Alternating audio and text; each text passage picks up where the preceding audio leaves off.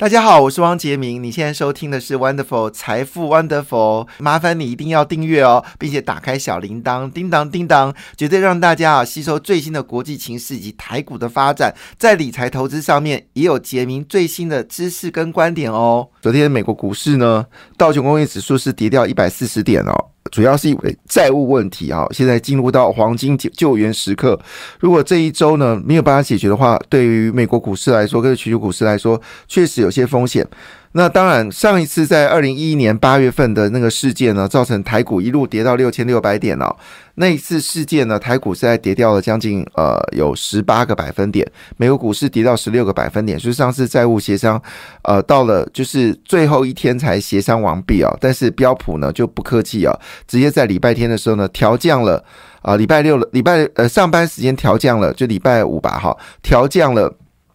这个美国的信用平等哈，自盘后调降，那这一调降完之后呢，从三个 A 变两个 A A 哦，全是这个美国的各企业的债信平等全部造成的影响。那一波股票市场确实有一个很大的杀伤力哦。有人说，如果共和党跟民主党还没有做好债务协商啊、哦，如果拖一个月的话呢，那呃，美国股市可能会跌掉四成五哦。哇，这个听过最夸张的数字哈。好 ，anyway， 好，到底真实的状况如何呢？就看这美国共和党跟美国民主党好他们的一个智慧啊。这个已经已经吵了第十五次了，就每一次都会吵吵这件事情啊。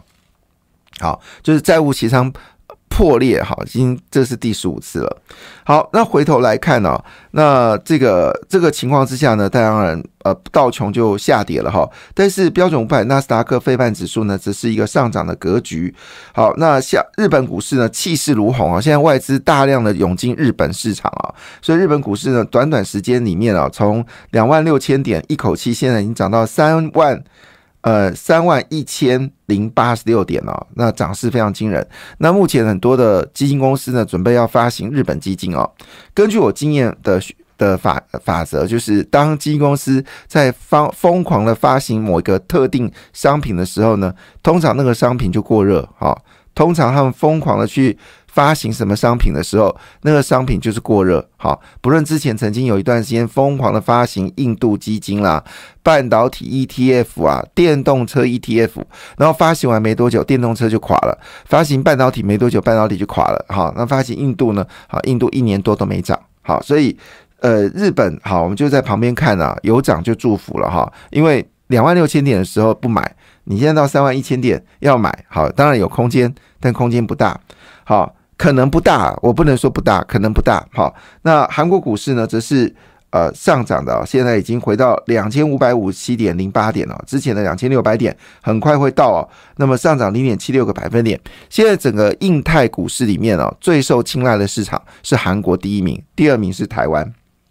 好、哦，当然最近日本有急起直追的状况。那印太股市呢，在昨天呢、哦，大概就是马来西亚、菲律宾是跌的哈、哦。那么印尼跟印度呢，则是上涨的哈、哦。那其中印度上涨 零点三八个百分点，印尼呢上涨 零点四三个百分点哦。好，那这个中国股市呢，则是小涨哈、哦。深圳上涨 零点三二百分点，上海上涨 零点三九个百分点，恒生是昨天涨幅最大的地方，涨了 一点一七个百分点哦。但是呢。上一次债务危机的时候呢，香港股市呢第一天开盘就大跌了三个百分点哦，那其中跌最凶南韩，一开盘跌了十个百分点哦，所以这次的债务协商呢，大家都非常的紧张在看哦。好，那回到美国股市哦，美国股市呢昨天的呃费半指数呢是上涨 零点三六个百分点，纳斯达克呢则回到了一万两千七百二十点哦，离一万三千点越来越近哦，涨了 零点五个百分点，标准五百指数呢则是呃，四千一百九十二点哦，涨了零点零二个百分点哦。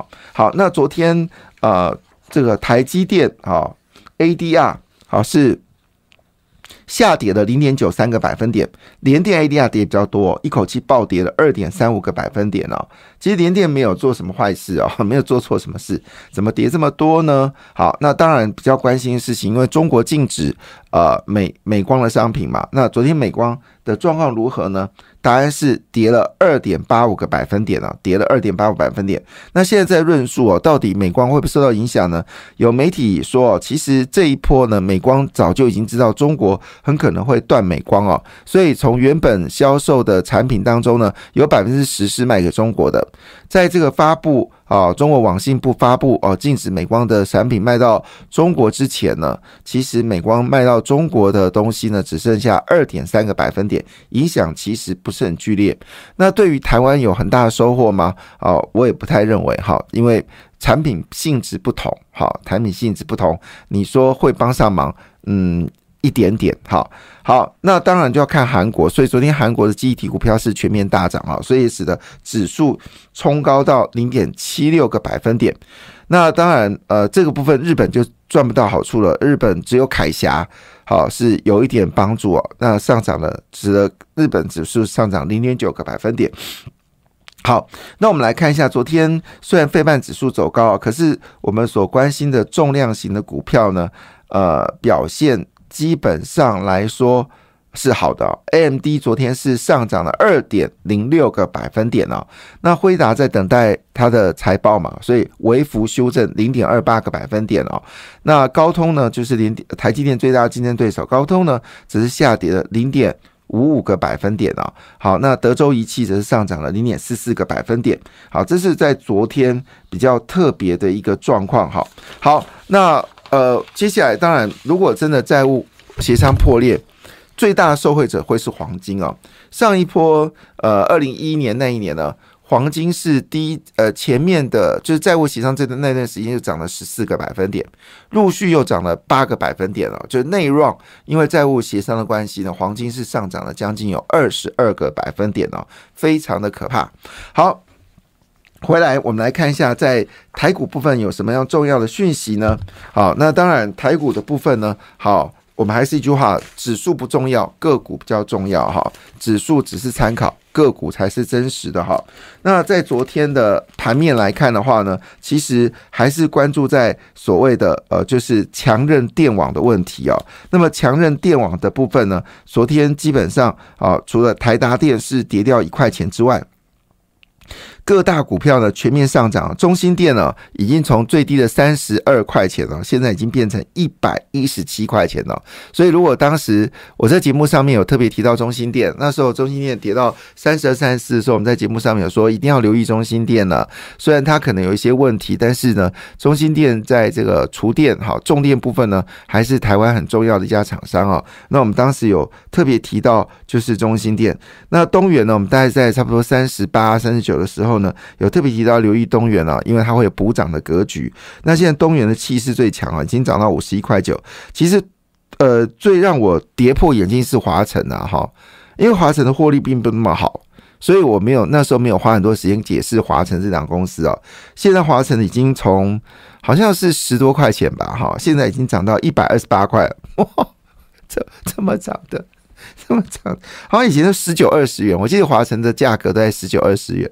现在已经一百二十八元了，这是怎么涨的？所以抓对华城，恭喜你，你是赚钱了。那亚力也是很猛哦，亚力这一波已经呃，亚力哦，之前平均价格如果没有记错呢，也大概在二十块左右，现在已经五十三块了啊，还是继续涨哦，涨幅非常大。那当然最新的消息呢是大同跟东元呢开始要发功了哈，那大同还没有。大同还没有涨哈，那么大同现在每股的获利呢哈，是今年的第一季呢只赚了 零点二 元啊，大概是所有的能源股里面哈，厨电股里面啊赚最少的。税后纯益是年减十三哦，可是东元的税后纯益年增是 三点六九 倍哦 ,三点六九 倍，所以东元最近大涨不是没有道理哈。那当然大同也创下近期新高啦哈，因为我们知道嘛，呃风来了猪都会飞哦，所以现在大同是目前为止哦，在所谓的就储能哦的股票里面呢，算是比较没有涨的哈。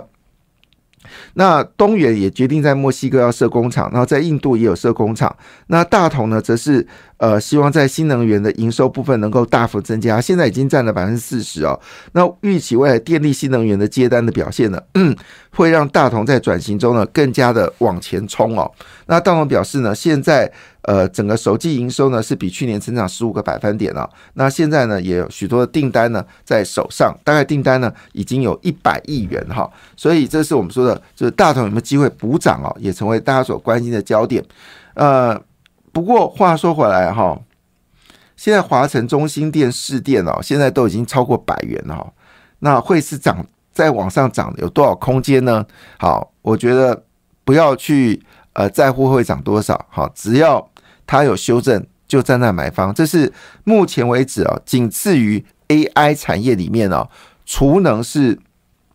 储能电动桩啊，韧性电网，这是最有稳定成长也最有爆发性的哈，那也可能有机会打到这个全世界的订单哦。好，这是我们看到有关就是最近最热的，就是我们说的韧性电、韧性、韧性电网所需要的厨电以及呃供电哈电桩所需要的这个这个呃这个。股票好，但是呢，回头一件事情哦，事实上有些投资人呢，还是会担心哦，有关这次债务协商万一破裂哦，这个黄金时刻在二十九号之前，如果因为六月一号就是 deadline 嘛哈，但是如果是六月一号那天才做决定哦，对股票市场还是会形成一定的杀伤力，所以现在进入到黄金救援时段了。那这个情况下呢，还是很多人会担心哦，这个美国万一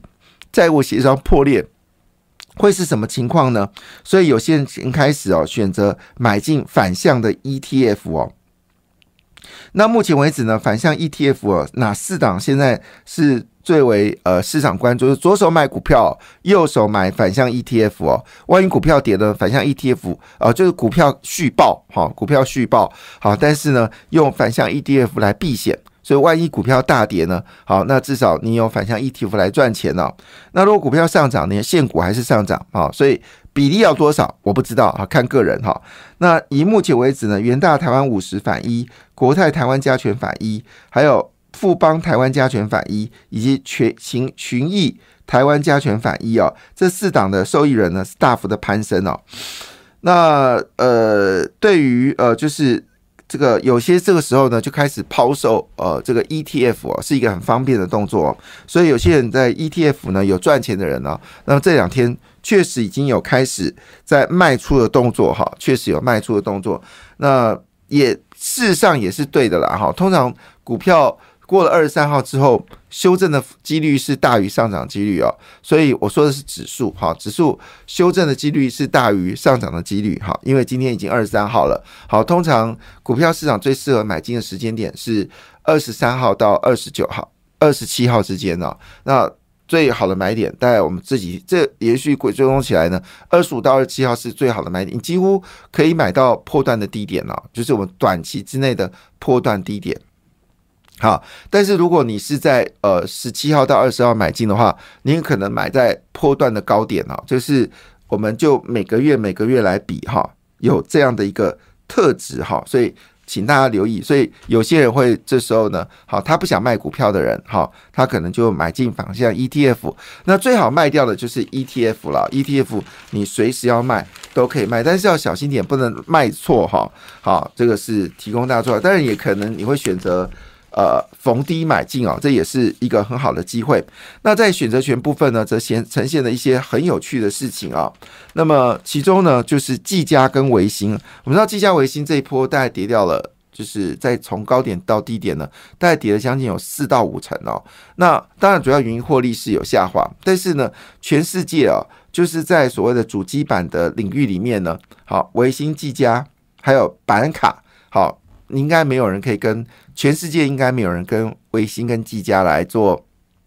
呃对比，而微星的最大敌人就技嘉，技嘉最大的敌人就是微星啊、哦，就像可口可乐最大的敌人就是百事可乐，百事可乐最大敌人就可口可乐。好，所以微星跟技嘉呢，其实还是一个非常具有竞争力的公司哦。那当然，因为首季的营收是都是年减嘛，哈，但是问题来了，就是。主机板板卡目前为止已经开始收到新的订单哦，那特别是我们都知道，呃，笔电都用了面板的订单呢，已经在增加了，所以加上伺服器的需求，很可能在下半年会有明显的一个增加，这都是技嘉跟微星很重要的一个呃趋势哦。那大概如果跟前波的高点来看，目前为止大概都有七八十块的价差哦。那当然，重点是要回到。就是前波的高点，另外一部分呢，就是有关呃，就是我们说的散热部分哦。那印刷电路板最近也得到一些关注，那因为台北国际电脑展在月底就要登场了，